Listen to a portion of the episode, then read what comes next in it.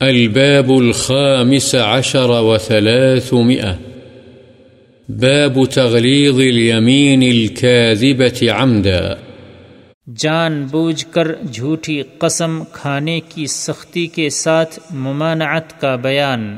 عن ابن مسعود رضي الله عنه أن النبي صلى الله عليه وسلم قال من حلف على مال امرئ مسلم بغير حقه لقي الله وهو عليه غضبان. قال، ثم قرأ علينا رسول الله صلى الله عليه وسلم مصداقه من كتاب الله عز وجل. إن الذين يشترون بعهد الله وأيمانهم ثمنا قليلا. إلى آخر الآية. متفق عليه.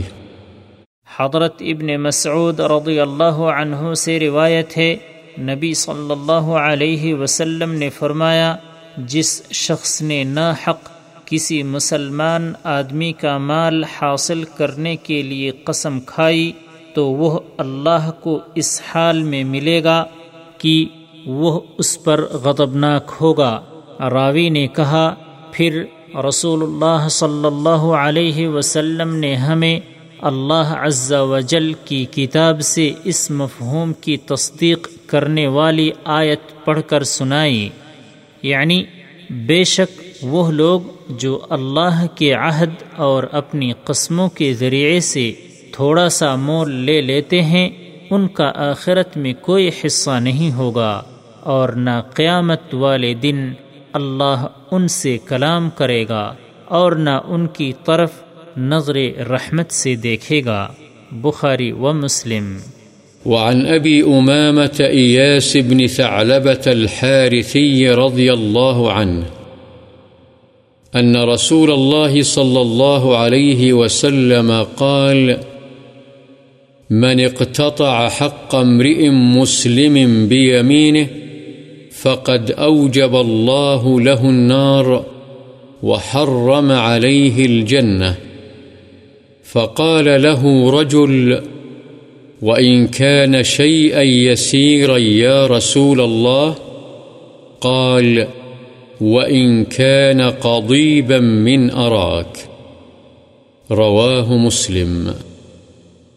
حضرت ابو امامہ ایاس بن ثعلبہ حارثی رضی اللہ عنہ سے روایت ہے، رسول اللہ صلی اللہ علیہ وسلم نے فرمایا، جو شخص اپنی جھوٹی قسم کے ذریعے سے کسی مسلمان کا حق لے لے، تو اللہ تعالی اس کے لیے جہنم کی آگ کو واجب اور جنت کو اس پر حرام کر دیتا ہے۔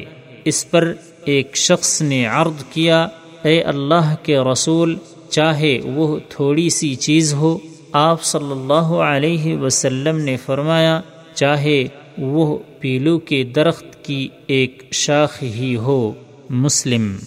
وعن عبد الله بن عمرو بن العاص رضي الله عنهما عن النبي صلى الله عليه وسلم قال، الكبائر الإشراك بالله وعقوق الوالدين وقتل النفس واليمين الغموس، رواه البخاري وفي رواية له أن أعرابيا جاء إلى النبي صلى الله عليه وسلم فقال يا رسول الله، ما الكبائر؟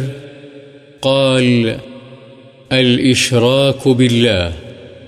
قال، ثم ماذا؟ قال، اليمين الغموس. قلت، وما اليمين الغموس؟ قال، الذي يقتطع مال امرئ مسلم، يعني بيمين هو فيها كاذب.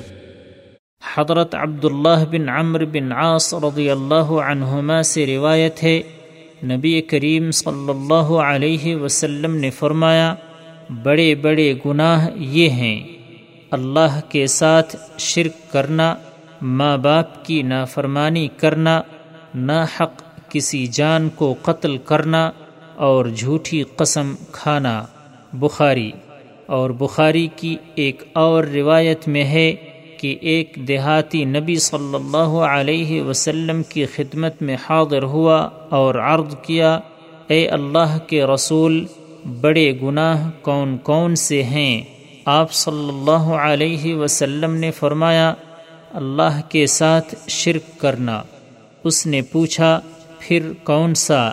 آپ صلی اللہ علیہ وسلم نے فرمایا، جھوٹی قسم۔ راوی کہتے ہیں میں نے عرض کیا، جھوٹی قسم کیا ہے؟ آپ صلی اللہ علیہ وسلم نے فرمایا، وہ جو کسی مسلمان آدمی کا مال ہتھیا لے یعنی ایسی قسم کھا کر جس میں وہ جھوٹا ہو۔